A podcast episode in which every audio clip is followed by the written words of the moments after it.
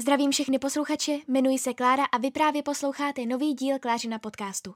Klářin podcast je veden 21-letou studentkou žurnalistiky, která ze všeho nejvíce miluje kulturu.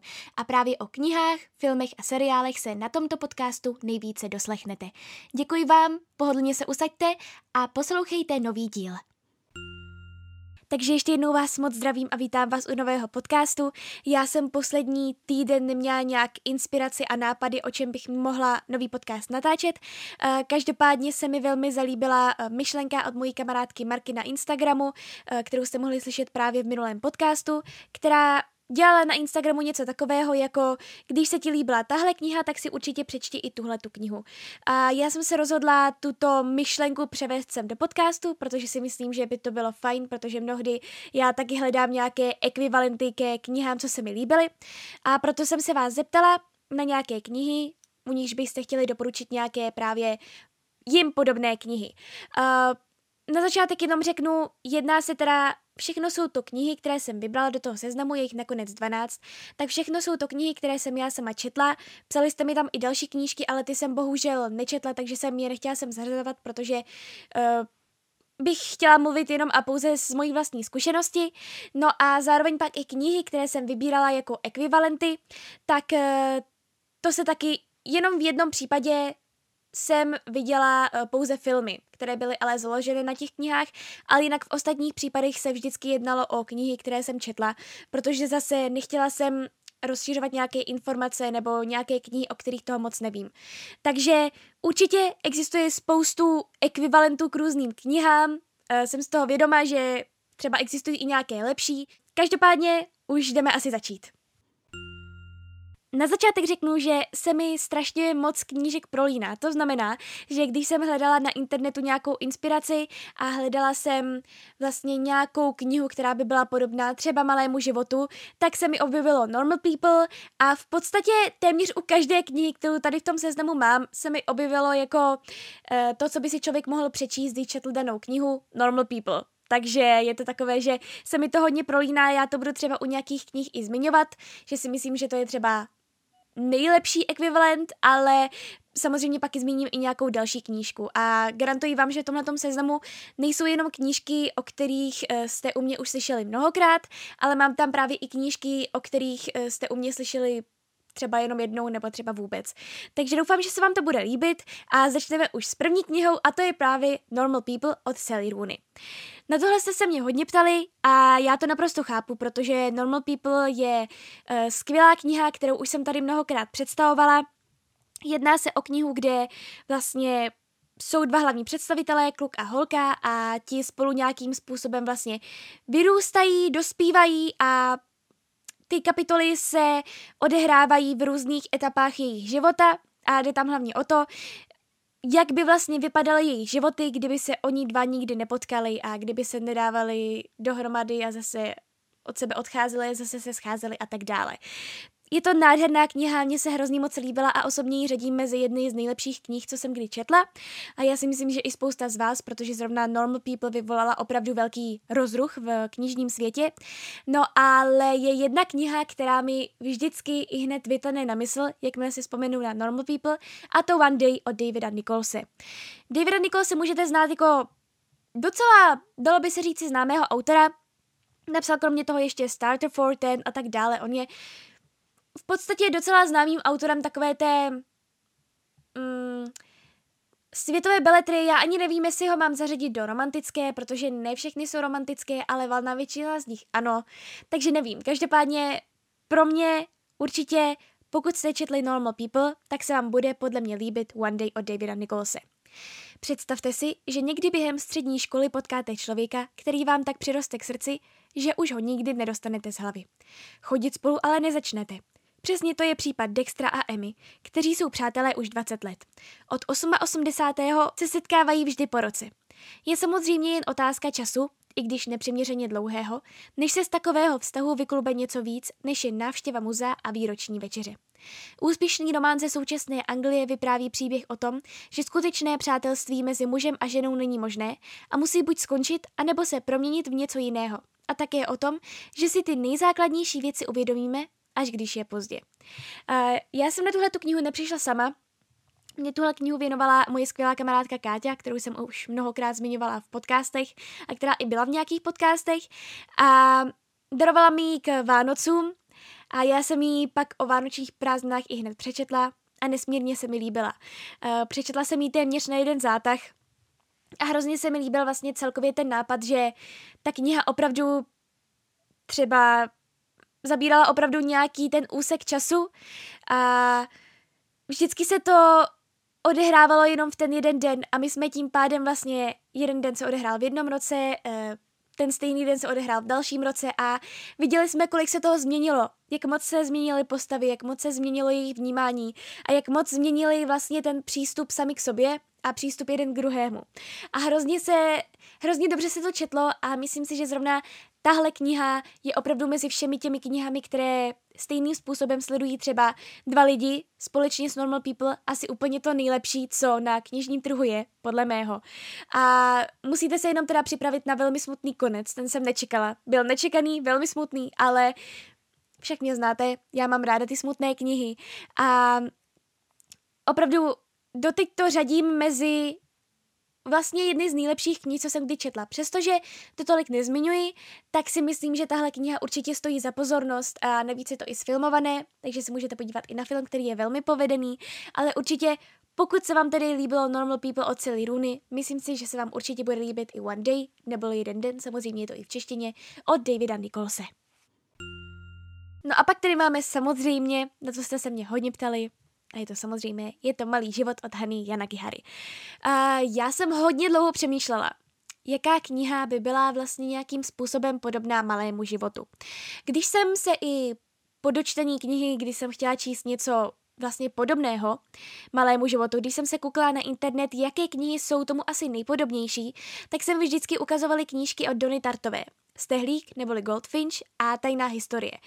E, s tou tajnou historií si dovolím nesouhlasit, já jsem ji četla právě s tím, že bude podobná malému životu, ale vůbec se mi to tak eh, nezdálo, ani vlastně uh, celkově v podstatě jediné, co bylo stejné, bylo to, že se to odehrávalo u mladých lidí, kteří studovali na univerzitě, ale to bylo v podstatě téměř všechno, co s tím bylo spojeného, jinak podle mě nic jiného. Uh, byla to spíš taková jako detektivka, řekla bych, a bohužel mě to moc neoslovilo. Ale když bych teda měla nějakou knihu už přiřadit k tomu, tak je to právě asi stehlík od Dony Tartové. Theo Dekre má 13 let, milující matku a otce, který, který ho zanedbává. Přitom zázračně přežije nehodu, která ho připraví o všechno, co do té doby poznal a miloval a v New Yorku zůstane sám. Naštěstí se ho ujme bohatá rodina a zdá se, že chlapec přesto dospěje v muže. Theo však trpí. Chybí mu jeho minulost a těžce navazuje nové vztahy. Smutek je i důvodem, proč chlapec uh, vlastně velmi tíhne k obrazu stehlíka. K fascinující malbě holandského uh, mistra Kerela Fabricia, který je jeho jediným uh, spojivem se vzpomínkou na mrtvou matku a tak dále a tak dále. A vlastně já teda musím se přiznat, že z tehlíka jsem zatím ještě stále nedočetla. Já si myslím, že jste ho viděli hodně u mě na Instagramu a že jste ho viděli i v různých videích, ale každopádně ta kniha je krásná. Mně se hrozně líbí, ale bohužel zase stejně jako Malý život není knihou, která by se dala přečíst za krátký časový úsek, pokud teda nemáte spoustu času. Což dalo by se namítat, ano, teď spoustu času je, ale zároveň mám spoustu dalších knih, které bych měla přečíst. Takže z tehlíka si určitě nechávám, že ho dočtu, ale myslím si, že to bude ještě nějakou chvíli trvat. Každopádně asi tohle je to možná už jenom tím, že ten příběh se odehrává v New Yorku, stejně tak jako malý život. Asi tohle je to nejvíc, co by se dalo přiblížit k tomu malému životu. Samozřejmě dalo by se i říci, že tématem uh, je nějakým způsobem podobné Call Me By Your Name, které tady budu taky zmiňovat, o to jste si taky psali, uh, protože přeci jenom to pojednává o eh, LGBTQ tématu. Každopádně podle mého názoru a já vím, že jsem, že jsem s tím už asi otravná, ale podle mého názoru prostě k malému životu, malý život je masterpiece sám o sobě a myslím si, že žádná další kniha se mu podobat nebude. A za mě uh, se mu žádná další kniha už ani nevyrovná. Já vím, asi jsem uh, někoho možná tímhle tím naštvu a někdo si bude říkat, že jsem blázen, že takhle v podstatě všechny knihy odcizuji, ale já vím, že už prostě přišla nejlepší kniha, kterou jsem mohla za život přečíst a to je právě Malý život. Ale když už byste chtěli něco podobného, tak si myslím, že asi nejvíc uh, se vám bude líbit právě stehlík od Donny Tartové. Možná už jenom tím, uh, jak složitější četba to je. Pak jste se mě ptali i na The Perks of Being a Wallflower od Stevena Boskyho, neboli uh, Ten, kdo stojí v koutě, což je nádherná kniha. Je to takový velký poklad a myslím si, že uh, valná většina všech knihomolů tuhle tu knihu četla. Pokud jste ji nečetli, děláte velkou chybu, uh, protože si myslím, že v různých uh, stádiích života, v různých etapách života tahle kniha dokáže velmi pomoct a dokážete se stotožnit s mnoha věcmi, které v této knize jsou popsané. Jde o to, že Charlie um, si píše sám sobě dopisy, nebo píše prostě um, dopisy. A zrovna nastupuje na střední školu a vyrovnává se s tím, protože je tichý, je stydlivý a neumí se bavit s lidmi. Eh, jeho nejlepší přítel uh, spáchal sebevraždu a on s tím vším, co se na ní vlastně valí, se uh, snaží nějak vypořádat. Naštěstí si ho pod ochrana křídla vezmou dva čtvrtáci, kteří mu ukážou nový krásný svět a ukážou mu, jak si vlastně znovu užívat toho života. A ukážou mu věci, které on do té doby nikdy nevyzkoušel a je to hrozně krásná knížka. A proto pro mě bylo i velmi důležité vybrat nějaký skvělý ekvivalent k této knížce. A napadla mě jedna kniha, která je docela známá v zahraničí, nevím, jestli je tolik známá u nás. Ale je to It's Kind of Funny Story od Neda Vizínyho. 15-letý Craig Gilner je v koncích. Na vysněné škole dosahuje jen průměrných výsledků, nezvládá tempo výuky, nezvládá život. Večery tráví poflakováním se se svým nejlepším kamarádem a kolotoč povinností a útěků v něm vyvolává deprese. Se vším se rozhodne skoncovat skokem z Brooklynského mostu. Autobiografický Autobiograficky laděný román Neda Vizínyho s humorem popisuje, jak vypadá běžný život na psychiatrickém oddělení. Zároveň je vážnou sondou do depresí a stěžené mysli. Tahle kniha je nádherná. Stejně tak jako právě uh, Ten, kdo stojí v koutě, tak tahle ta kniha já jsem si tuhle tu knihu koupila společně s Káťou, když jsme byli, myslím, v prváku a narazili jsme na ní v knihkupectví. A řekli jsme si, že si ji obě koupíme, že si ji obě přečteme. A jsem moc ráda, že jsme to udělali, protože dodnes mám tuhle knihu vlastně úplně na poličce těch úplně nej, kde je právě i ten malý život, tak je tam i tahle ta kniha It's, It's kind of funny story.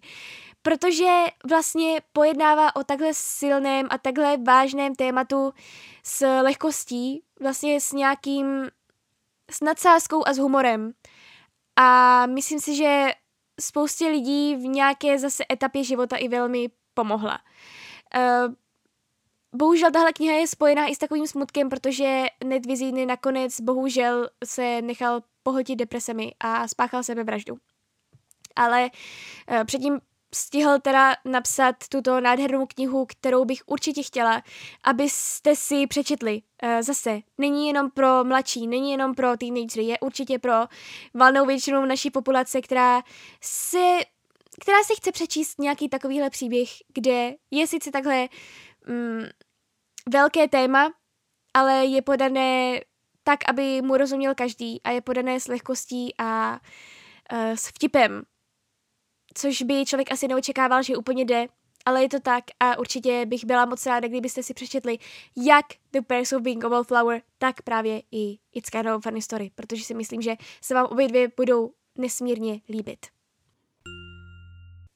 A pak tady máme jeden velký oříšek pro mě, a to možností milostného románu od Jana Němce. A já se teda musím přiznat, hledala jsem dlouho na internetu, přemýšlela jsem dlouho a nenapadlo mě vůbec nic, co by bylo nějakým způsobem podobné tomuto příběhu. Ano, zase, můžete si říct, uh, kdy tolik příběhů o lásce už bylo. Uh, já myslím, že mož- o možnostech milostného románu už jste asi slyšeli, každopádně pokud jste o nich neslyšeli, jde vlastně o vznik, uh, průběh a rozpad jednoho milostného vztahu a je to teda napsané podle skutečné zkušenosti od Jana Němce, právě toho autora a musím říct, že mě ta kniha nesmírně líbila, to jistě víte, já jsem ji vlastně zmínila i jako asi to nejlepší, co jsem za minulý rok četla, ale najít nějaký ekvivalent, který by byl napsaný alespoň podobným způsobem, nebo který by, jak říkám, knih o lásce, a o průběhu lásky, o průběhu jednoho vztahu už vzniklo hodně. Ale takhle specifických, jako jsou právě možnosti milostného románu, tak to byl opravdu velký problém pro mě. Jediné, co mě tak nějak napadlo, že by mohlo být alespoň tím tématem vztahu blízké, jsou hodinky od Ašera od Zuzany Dostálové. Co trápí dnešní třicátníky? Přemíra stresu, pocit osamění, nebo jen to, že si nemohou dovolit hodinky hyblot? Karla a Helenu spojí jednoletní odpoledne náhoda. Přestože pokračují každý svojí cestou, osud je svede zpátky k sobě. Touží po rodině, zázemí a smysluplné práci. Seberou odvahu a rozhodnou se zariskovat. Založí si rodinnou firmu. Tuší ale, jaké překážky spojené s podnikáním budou muset okusit, jak je složité se v dnešní době vypořádat s nástrahami byrokracie a zákony. Vyčerpání, ale šťastní otvírají vytoušený obchod. Spokojený zákazník je jim největší odměnou. A když se nikdy nedaří, stále je tu víra, že bude líp. Uh, takže ano, můžete si říkat, fakt tohle to není vůbec stejné jako možnosti milostného románu, já to naprosto chápu, ale opravdu možnosti milostného románu jsou tak moc specifické, ne asi tím tématem, jako spíš tím, jak to bylo napsané, že pro mě je opravdu velmi těžké zvolit nějakou knihu, která by mohla být podobná. Uh, nebo jsem doteď ještě nějakou takovou knihu nečetla. Já jsem si jistá, že spoustu z vás třeba ví mm, nějakou knihu, která by byla podobná, uh, protože přece jenom, jak říkám, knihách o vztazích je strašně moc na knižním trhu, ale zrovna takhle specifická mě žádná nenapadla. Takže pokud nějaká vás napadla, určitě mi dejte vědět, ale tohle je asi jediné, co mě tak napadlo, že by mohlo být alespoň tím tématem vlastně vznikajícího vztahu a různých nástrah podobné. A jako další tady máme knihu Siročinec slečny Peregrinové od Renzo Marixe. Je to také nejoblíbenější kniha Míši z Rači knihu a myslím si, že spoustu z vás uh, o této knize ví, bylo to i sfilmované, uh, každopádně jenom tak ve zkratce. Jde tam teda hlavně o to, že vlastně v takovém velmi záhadném siročinci uh, vyrůstají děti s různými nadpřirozenými mm, schopnostmi, dalo by se říci, a s takovými zvláštnostmi na sobě. A to je asi tak všechno, co k tomu řeknu, protože si myslím, že valná většina z vás tuhle tu knihu zná. Uh, jedná se o asi asi bych to zařadila mezi fantazy a možná to je právě i ten důvod, proč mě se líbil více film než kniha, protože mě, já si musím přiznat, že mě kniha vůbec neoslovila, uh, máma nám ji koupila v době, kdy se stala obrovským bestsellerem a kdy ji všichni četli, ale mě se nějakým způsobem četla špatně a moc mě neoslovila, ale pak se mi právě líbil ten film, takže ten se zase nelíbil moc lidem, kteří uh, mají rádi tu knihu. Každopádně, uh, jedná se teda o fantazy, které já moc nečtu, ale když jsem se zase koukala na internet, která kniha by k tomu mohla být alespoň nějakým ekvivalentem, tak mi vyjela Koralína od Neila Gaimana. Malá Koralína Jonesová je chytrá a zvědavá holčička, která nenávidí, když si lidé pletou její jméno a oslovují ji Kor- Karolíno. Poté, co se rodina přestěhuje do nového domu, musí její Koralína i hned celý proskoumat. Objeví 21 oken a 14 dveří, přičemž jen 13 z nich se dá otevírat a zavírat. 14. jsou zamčené a zůstávají pro Koralínu záhadou. Když se jí jednoho dne konečně podaří je otevřít, dostane se do jiného bytu v jiném domě, který se tomu jejich náramně podobá. Žije v něm ovšem druhá matka, s knoflíky místo očí, která Koralínu považuje za své dítě a nehodlá ji pustit zpět. Takže tohle je dost, dost děsivá dětská četba. Já se musím přiznat, že jsem stále ještě neměla odvahu na to, abych se podívala na film. Přestože už to hrozně dlouho plánuji, tak stále jsem na to nějak nenašla ten pravý čas, kdybych byla připravená na to vidět rodinu s knoflíky místo očí. On totiž Neil Gaiman samotný, uh, a to vám to by vám mohla klidně potvrdit Áďa, která má Neila Gaimana nesmírně ráda. Tak Neil Gaiman má právě spoustu fantasy příběhů a spoustu děsivých fantasy příběhů. A já si pamatuju, že tohle to jsem četla mě už bylo snad nějakých 13-14, takže už jsem byla trošku mimo tu cílovou skupinu, na kterou tato dětská knížka v uvozovkách e, cílila, ale i přesto jsem se toho docela bála a při představě rodiny s knoflíky místo očí e, se mi dělalo trošku nevolno. Ale myslím si, že je to přesně něco takového zvláštního, pohádkového a kouzelného, jako třeba například i siročinec slečny Peregrinové.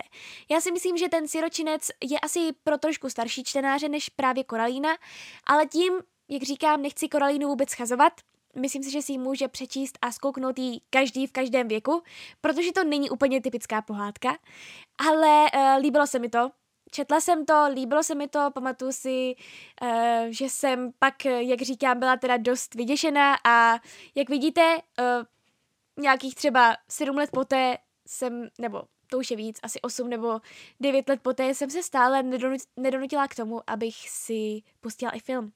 Takže mi držte palce, abych se k tomu jednou odvážila, ale myslím si, že tohle něco takového pohádkového, děsivého, tak myslím si, že pro fanoušky siročince Sačny Peregrinové je asi Korolina jako dělaná.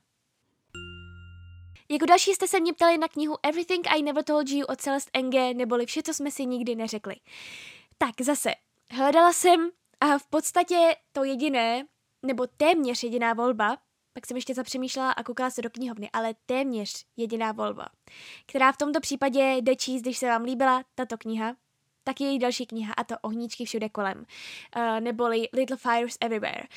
Um, ono jde o to, že Celeste Ng píše v knihách, nebo zatím ve knihách, které vydala, uh, píše o stejném tématu.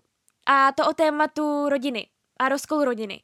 A myslím si, že není lepší knížka, jakou přečíst po Everything I Never Told You, jako právě Ohníčky všude kolem. Nebo, když jste četli Ohníčky všude kolem, není lepší kniha, jakou navázat, než právě Everything I Never Told You. Um, tahle kniha, abych teda jenom přiblížila ten uh, obsah trochu, tak uh, Everything I Never Told You, já myslím, že už jsem vám o tom hodněkrát povídala, téměř jako o všech knihách, každopádně jenom ve zkratce. Jde o to, že je nalezená mladá Lídia mrtvá v jezeře a začne se vyšetřovat proč, nebo začne se polemizovat nad tím, proč se to vlastně stalo a ukazuje se nám její život v rodině, která na ní kladla až moc velké uh, vlastně nároky a hlavně její rodiče, kteří si nesplnili jejich sny a tím pádem se rozhodli, že ty jejich sny přenesou právě na tu chudinku Lidy, která musela vlastně čelit uh, jejich přehnaným ambicím. A bohužel uh, jednoho dne to nějakým způsobem prostě nevydržela. Uh, mně se tahle kniha zase strašně moc líbila, nesmírně mě oslovila a byla jsem moc ráda, že autorka vydala další knihu a to právě Ohničky všude kolem, která Oni se teda budou tady taky zmiňovat, protože o té jste si taky psali. Eh, každopádně si myslím, že právě ohničky všude kolem, které mají podobnou tématiku, eh, a to rozkol jedné rodiny, tak jsou asi úplně to nejlepší, co můžete číst právě o, po Everything I Never Told You.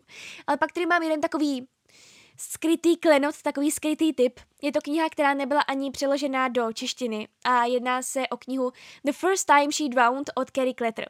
Je to kniha, kterou jsem uh, jeden čas docela uh, zmiňovala ve videích a docela jsem z ní byla nadšená, ale bohužel vůbec se nepřeložila do češtiny, což si myslím, že je velká škoda, protože já když jsem ji četla, tak se mi opravdu tím, co se v ní odehrávalo, uh, doslova zvedal žaludek tam zase jde o vztah matky s dcerou, ale je to takový ten chorobný vztah matky s dcerou, kdy se obě dvě navzájem nenávidí a jde tam o to, že hlavní uh, představitelka její zrovna 18 a pustí z uh, psychiatrické léčebny, kam ji nechala zavřít její vlastní máma. Jenomže ona po té vlastně léčebně začíná přicházet na to, jakým způsobem se tam vlastně mohla ocitnout a co všechno k tomu vedlo. Začíná polemizovat nad tím vztahem a začíná si uvědomovat, co všechno v tom vztahu bylo špatně. A je tam ta otázka, kdo z nich je vlastně ten pravý blázen. Jestli je to ona sama doopravdy, nebo jestli je to ta její matka. A tady opravdu byla ukázka hrozného, příšerného, uh, chorobného vztahu matky s dcerou, které, jak říkám, se navzájem opravdu nenáviděli.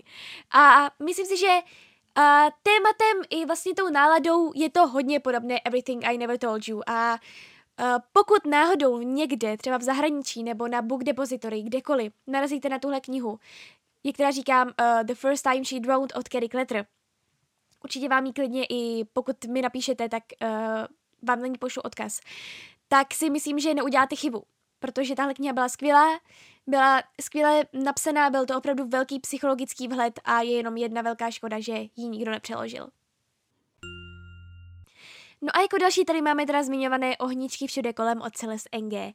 Zase říkám, prostě podle mého je nejlepší Everything I Never Told You, ale když už bych měla doporučit ještě jednu knihu, která si myslím, že by trošku tím tématem a příběhem té zbohatlické americké rodiny mohla být uh, přibližná, tak to jsou právě sedmi lhářky od uh, Lien Moriarty. Jean je hloubavá, do sebe uzavřená šedá myška a v životě to vůbec nemá jednoduché, protože sama vychovává pětiletého syna. A ten se teď navíc začal ptát po svém tátovi. Medlin je velká parádnice a přitom neřízená střela. Momentálně ji strč, strpčuje život její ex-manžel. Po letech si z ničeho nic vzpomněl, že by se mohl taky podílet na výchově jejich společné dcery. Celest je zasněná, poněkud vynervovaná místní kráska. Co jí ale může trápit, když, je, když má tak hodného, hříšně bohatého manžela a přepichový dům? Snad jen te jejich dvojčata jsou občas na zabití. Každá z nich je úplně jiná a přesto jsou nejlepší kamarádky. Jsou však k sobě skutečně upřímné, vždyť i drobné lži a polopravdy můžou časem vyústit v obrovskou tragédii. Román světově úspěšné autorky bestselleru Manželovo tajemství je příběhem tří matek, jimž si jejich na pohled všední životy krůček za krůčkem nebezpečně vymykají z rukou. Já myslím, že spousta z vás buď knihu četla, nebo viděli výborný, úžasný seriál. A jak teda říkám, je to společné tím tématem uh, amerických zbohatlíků, protože stejně tak jako v sedmi lhářkách, o tohle to jde v podstatě i v ohničci všude kolem.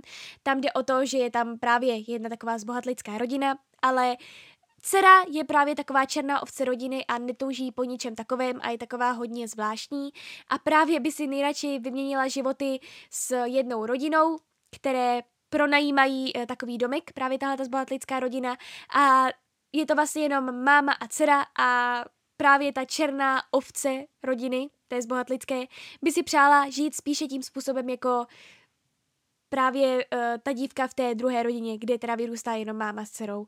A zase je tam hodně vztah uh, matka, dcera, vztah rodiny a rozkol rodin. Takže si myslím, že tohle by se vám mohlo líbit, pokud jste měli rádi ohníčky všude kolem, nebo právě sedmilhářky. A jako další tady máme Zlodějku knih od Markuse Zusaka, Cusaka, nevím přesně, jak se to čte. Uh, tahle kniha je také jedna z mých nejmilovanějších, uh, i film vlastně, a u této knihy nebylo zase tak těžké vybrat uh, knihu, která by tomu byla podobná. Uh, takže pokud se vám líbila zlodějka knih, tak si myslím, že se vám určitě bude líbit chlapec v pruhovaném pyžamu. Devítiletý německý chlapec Bruno neví nic o konečném řešení židovské otázky, ani o koncentrácích. Neví nic o strašlivém utrpení, které jeho národ uvalil na miliony Evropanů. Ví jenom to, že byl odtržen od svého šťastného domova v Berlíně a převezen do odporného domu uprostřed oplocené pustiny, kde se nemůže ani zabavit, ani si najít přátele. Až se jednoho dne setká se stejně starým chlapcem Šmuelem, který žije podobně vykořeněný život, jenže na druhé straně vysokého plotu. I on, jako ostatní, nosí pruhované pyžamo. Bruno je zvídavý a přátelství se Šmuelem mu dá příležitost zjistit, co se to za tím plotem vlastně děje. Proto si i on oblékne pruhované pyžamo a protáhne se dovnitř. Netuše, že jeho nevinná zvědavost ho dovede k odhalení strašlivé pravdy. Mladiství čtenář prožívá s Brunem krok za krokem zmatek dítěte, náhle přesazeného z pohodlného života ve městě do pusté krajiny utrpení a neštěstí.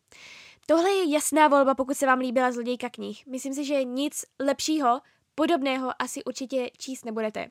Je to stejně a přestože zlodíka knih má nějakých 500 nebo 600 stran a přestože chlapec v pruhovaném pyžamu má asi jenom nějakých 200 stránek, tak je to v podstatě, dalo by si říci, na stejné emocionální vlně. Je to stejně emocionální, je to stejně um, nervy drásající a samozřejmě u obou knih je potřeba si připravit kapesníky.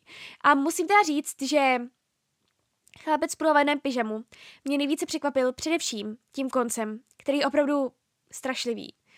A uh, který jsem si musela číst několikrát, abych opravdu pochopila, že to, co se na těch stránkách píše, je pravda. Protože se mi to zdálo neuvěřitelné, že by to bylo až takhle nespravedlivé, ale opravdu to tak je. Takže pokud máte rádi zlodíku knih, nebo třeba knih s, s tématikou druhé světové války, tak si myslím, že tady jsou právě jediné volby a to právě Chlapec v pyžamu a zároveň i Zlodějka knih. No ale pak tady mám ještě jednu knihu, a to Pod krvavými nebesy od M.T. Sullivana, která by se mohla líbit lidem, kteří, kterým se líbila Zlodějka knih. Pino se nestará o nacisty ani o válku. Je to prostý italský mladík, který si chce užívat života, hudby, dívek. Avšak když je jeho milánský domov vybombardován, přidává se k podzemnímu hnutí, které pašuje židy do bezpečí. Pino tak začíná zjišťovat pravdu o utrpení, kterým nejen Itálie prochází. A také nachází lásku u starší vdovyAny. Vše se navíc ještě zkomplikuje, když se Pino nedobrovolně stává osobním řidičem u Hitlerovy pravé ruky v Itálii, tajemného Hanse Lejera. Pino rozehrává nebezpečnou špionážní hru přímo v srdci nepřítele. Ovšem stejně jako odhaluje další a další zvěrstva, smyčka kolem něj a jeho nejbližších se neúprosně stahuje. Zase je to válečné téma. A myslím si, že knize se nedostalo zdaleka tolik pozornosti, kolik by se jí dostat mohlo. A já jsem zase, tuhle knihu mi doporučila Anička a já jsem tuhle tu knihu zařadila mezi jedny nejlepších mezi jedny z nejlepších, co jsem kdy četla. A doteď si za tím názorem stojím, protože opravdu četlo se to skvěle. Bylo to emotivní, napínavé zároveň a samozřejmě i nějakým způsobem velmi smutné, protože to právě pojednávalo o tom tématu, o kterém to pojednávalo a to právě válka samozřejmě, ale bylo to zase něco jiného. Protože v dnešní době už je strašně moc knih, které pojednávají o tématu druhé světové války, o tématu vlastně jakékoliv války, ale především právě druhé světové a o tématu koncentračních táborů a tak dále. A tohle bylo zase, tohle byl zase takový trošku jiný pohled. Jiný pohled, pohled na italskou stranu, pohled na um, vlastně jinou takovou práci, řekla bych. A opravdu si myslím, že je velká škoda, že se této knize podle mého názoru nedostalo tolik pozornosti, kolik by si zasloužila. A to i přesto, že vyšla v edici světový bestseller. U moc lidí jsem ji neviděla, ale já jsem moc ráda, že mi Anička doporučila a určitě bych ji doporučila i vám. Tak pak jste se mě ptali na Call Me By Your Name uh, od Andreje Asimana já teda na začátek musím přiznat, že jsem tu knížku teďka na chvíli odložila, protože se zase potácím takové, dalo by se říci, knižní krizi, a, nebo teda čtecí krizi a potřebovala jsem něco trošku odlehčenějšího a něco, u čeho bych se nemusela tolik soustředit. Líbí se mi to, zatím se mi to líbí víc než film, ale přeci jenom na to je potřeba trošku více času. Každopádně, um, Call Me By Your Name bylo také trošku oříšek. Zase, můžete si říct, tohleto téma je ve spoustu knihách, ale Atmosféra, která je zachycená v této knize, není zachycena v mnoha knihách. Takže to bylo takový trošku oříšek a vlastně jsem ani nenašla žádnou knihu, která by se třeba tou atmosférou podobala, ale tématem ano, a vyskočily na mě dvě knihy. Jedno z toho je teda kniha, jedno je komiks. A tohle je jediný případ knih, které jsem nečetla, ale viděla jsem jejich filmovou adaptaci. Jako první je Carol od Petri- Patricie Highsmith. Psychologické drama Carol, syrový a současně romantický příběh, jehož postavy hledají na morálně spletitých cestách pravdivý obraz sebe samých, je výjimečným dílem, němž Patricie Highsmithová osvědčila vynikající vypravěcké umění. Od prvních stránek se nad románem vznáší atmosféra nezadržitelného směřování k zatím neznámému cíli, dychtivosti a pro prapůvodní energie, s níž si obě hlavní postavy posedle zahrávají s osudem a připravují si tak téměř nesnesitelnou úzkost a napětí. Smysl cesty, po které se vydali, lze rozpoznat až při pohledu zpět při proti proudu času. Není to kniha, je to život sám. Musím říct, že film mě tolik neoslavil, vlastně vůbec, ale kniha by mohla být nějakým způsobem zajímavá. Už jenom tím, jak tady právě v té anotaci bylo řečeno, jak je populární a jaký je to skvost. Samozřejmě je to jenom anotace, ale někdy bych se do ní mohla pustit, ale vlastně tím tématem uh, mi to připomnělo právě Call Me By Your Name, protože ono to teda v té anotaci řečeno nebylo, ale jde o to, jde vlastně o lesbický vztah. O vztah dvou žen, z čehož jedna je starší, jedna je mladší a Vím, že jsem měla právě od filmu, jsem měla vysoká očekávání, protože byl i nominovaný na Oscara. Uh, bohužel ta očekávání mi to nesplnilo a uh, na film jsem se podívala jenom jednou v životě, ale pamatuju si jednu věc, která se mi z toho líbila a to byl ten soundtrack. Každopádně, to, to trošku odskatkuji, to trošku odskakují, každopádně si myslím, že třeba tím tématem by mohla být něčím uh, podobná. Už jenom tím, že je tam zase vlastně uh, LGBT že je tam LGBT téma. A jako druhá je tady kniha, nebo teda komiks Blue is the warmest color od Julie Mara. Já jsem teda upřímně vůbec nevěděla, že je to komiks.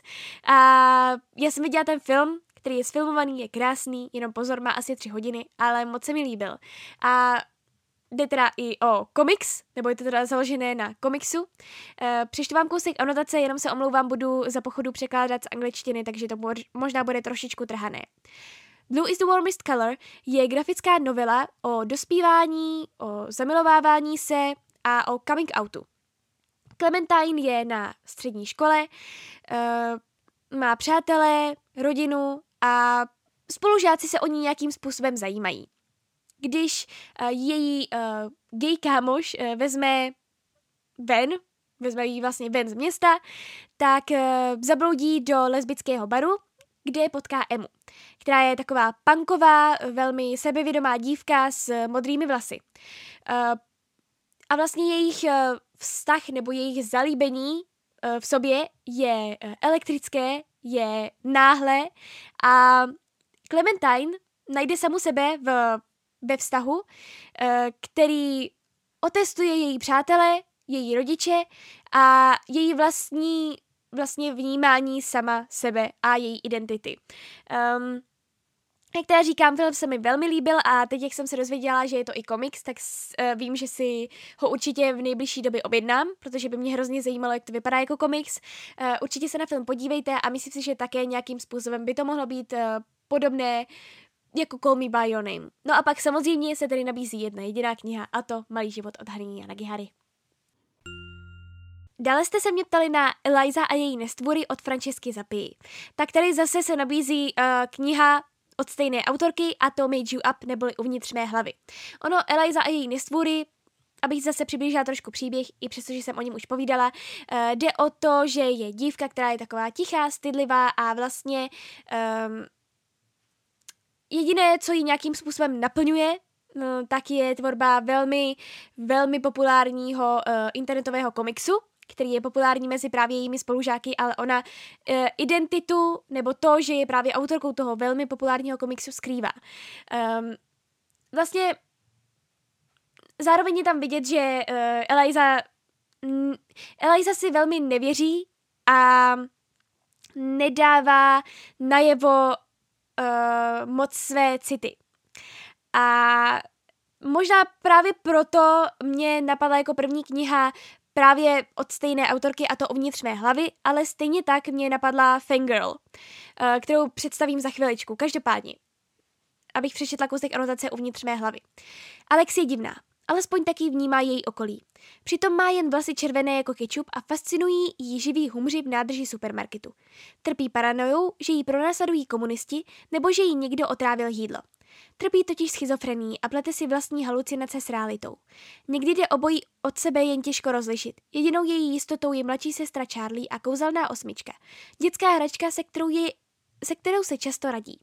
Pro jistotu má u sebe Alex taky fotoaparát a v případě nouze si věci a lidi fotí, aby měla jistotu, že nejsou jen, jí, nejsou jen jejím přeludem. Za přelud považuje nejdřív i Milese, nejdrsnějšího týpka ze školy. Nevymyslela si ho náhodou? Proč by zrovna on měl mít o její společnost zájem? Ano, není to úplně podobné, ale nějakými prvky uh, si opravdu tyto dvě knihy podobné jsou. Takže to bych vám určitě doporučila. Já teda za sebe musím říct, že možná se mi trošku více líbilo uvnitř mé hlavy, než právě Eliza a její nestvůry. Zase nesnižuji to, ale um, asi by bylo nějak blížší vlastně to trošičku vážnější téma, které bylo právě popsané v, tom, uh, v té knize uvnitř mé hlavy. No a teď ještě je teda ta Fangirl od Rainbow Rebel. Ačkoliv jsou až na fyzickou podobu každá úplně jiná, Kit od jak živa sdílela se svým dvojčitem Vren všechno. Se svým dvojčitem Vren všechno. Oblečení, trápení s rodiči i vášeň pro knížky o mladém kouzelníkovi Simonu Snowovi. Jenomže teď obě nastupují na vysokou školu a Vren poprvé nechala Kit na holičkách. Nechce s ní bydlet na koleji. Potíž je v tom, že Kat na rozdíl od sestry není právě společensky zdatná. Jejím přirozeným prostředím je internet, kde se nemusí nikomu dívat z očí do očí a kde tisíce fanoušků nadšeně čtou její povídky ze světa Simona Snowa. A to je svět na hony vzdálený bludišti školních budov, v němž číhají nástrahy v podobě všech možných fóbií, děsivých spolubydlících s neodbitnými kamarády a profesorek tvůrčího psaní, které o fanfikcích nechtějí ani slyšet. Takže tady vidíte, Možná, že Fangirl je ještě trošičku podobnější uh, knize Eliza a její nestvůry, už jenom tím, že uh, hlavní představitelka také kreslí fanfikce, nebo píše fanfikce takhle a Eliza právě uh, kreslí ten komiks internetový, takže je to tam hodně podobné, ale určitě bych doporučovala obě dvě knihy, jak Fangirl, tak Uvnitř mé hlavy, neboli Made You Up. Pak jste se mě ptali i na volání netvora od Patrika Nese. Zase u této knihy to byl velký oříšek, protože, jak jistě víte, už jsem mnohokrát zmiňovala, že tahle kniha je jednou jedinou, je originální a už nikdy v životě nebudete číst nic stejného. Nebo nic vlastně podobného. Ale když už jsem měla nějaké knihy vybrat, tak tady mám tři.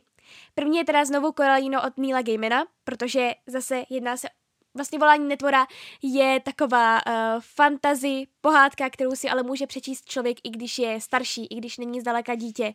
Uh, jde tam hlavně o to, že 13-letý Connor si nemůže připustit to, že jeho maminka, jeho milovaná maminka umírá na rakovinu a vlastně několik nocí ho chodí navštěvovat netvor, který uh, ho donutí přiznat si tu pravdu a který ho donutí vnímat ten svět jinak, než jak ho doposud vnímal. Uh, takže určitě za mě Koralína je podobná, to už jsem tady teda zmiňovala, a nejvíc podobný je podle mě Faunův labirint. Uh, je to teda i film, ale zároveň vyšla i jako kniha od Guillerma del Tora. Uh, Faunův labirint, to jsem zmiňovala vlastně i mezi mými nejoblíbenějšími filmy, pokud jste slyšeli podcast, kde jsem zmiňovala mých 15 největších favoritů filmových. Um, a tam já asi nechci úplně nějak přibližovat příběh, uh, protože nejde úplně přiblížit. Uh, je to hodně fantasy svět a připravte se na to, že je to hodně děsivé.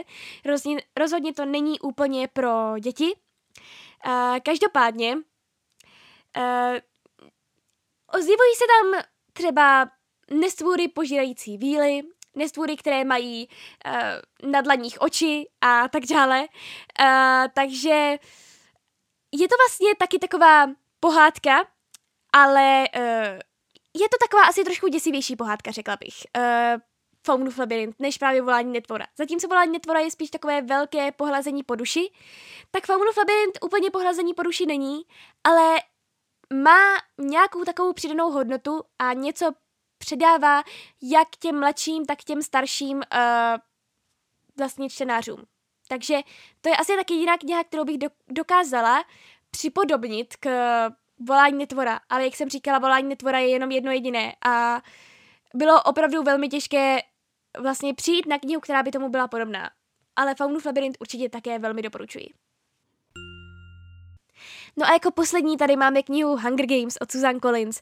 Tuhle tady zmiňuji pořád a pořád zmiňuji, že vlastně jejím nejlepším ekvivalentem k této dystopii, jejíž příběh, který jsem to už ani, mm, ani nějak nemusím přibližovat, tak je samozřejmě Divergence od Veroniky Roth. Já vím, já vím, uh, vlastně díl o dílu to bylo horší, ale přeci jenom zase tou dystopií a tím světem uh, v ruinách uh, Ameriky, v tom případě Divergence to bylo, myslím, v Chicagu, tak uh, je to opravdu podobné velmi Hunger Games. Takže určitě bych doporučovala, v Divergenci jde o to, že lidé jsou vlastně rozděleni do frakcí a pak uh, myslím si, že v 16 si volí, jestli zůstanou ve stejné frakci nebo jestli půjdou do jiné frakce a musí se podle toho vlastně chovat. Je tam, myslím, pět těch frakcí, které mají každá svoje nějaká pravidla. A takže Tuhle knihu už tady moc jako zmiňovat nebudu, protože si myslím, že i Hunger Games, i Divergenci znáte velmi dobře. A myslím si, že i další knihu, kterou zmíním a která by mohla být pro čtenáře Hunger Games jako dělaná, eh, tak jste asi četli, ale stejně tady zmíním trošku víc a to dárce od Lois Lowryové. 12-letý Jonas žije ve světě, v němž neexistují války, zločiny, strach ani bolest. Všechno je dokonale organizované. Nikdo si kvůli ničemu nemusí dělat starosti, dokonce i povolání dostane každý přiděleno. Jonas se má stát příjemcem paměti, uctívaným strážcem vzpomínek. Podrobuje se výcviku, při němž mu dosavadní příjemce paměti předává to, co nikdo jiný, co nikdo jiný nesmí vidět ani cítit. Vzpomínky a zkušenosti předchozích generací. Dozvídá se o bolesti a utrpení, ale i o kráse, lásce a přátelství a začíná chápat, že jeho společenství žije v dostatku a bezpečí za cenu do totální absence a začíná chápat, že jeho společenství žije v dostatku a bezpečí za cenu totální absence citů a možnosti volby. A s tímhle vědomím, s poznáním těchto hodnot už nedokáže žít jako dřív. Uh, když bych měla srovnat uh, tyhle ty tři knihy, Hunger Games, Divergenci a Dárce, která kniha vám asi toho nejvíc předá, tak je to asi určitě, a to ty Hunger Games miluji, ale myslím si, že nejvíc vám toho předá právě Dárce. Uh, protože tam bylo opravdu ukázané, jak strašně nebezpečné je to, zatímco právě Hunger Games a Divergence byly opravdu dystopie v tom nejlepším slova smyslu, tak Darce byla v nějakém případě dystopie, ale v nějakém případě to je vlastně možný obraz naší budoucnosti, ke které si myslím, že máme trochu blízko. Uh, tahle kniha vás donutí přemýšlet a vlastně už jenom to je děsivé opravdu to, že jednou v životě se možná i my bohužel dočkáme toho, že jenom proto, aby nám bylo dobře a aby jsme si na nic nestěžovali, tak zapomeneme na to, co se stalo.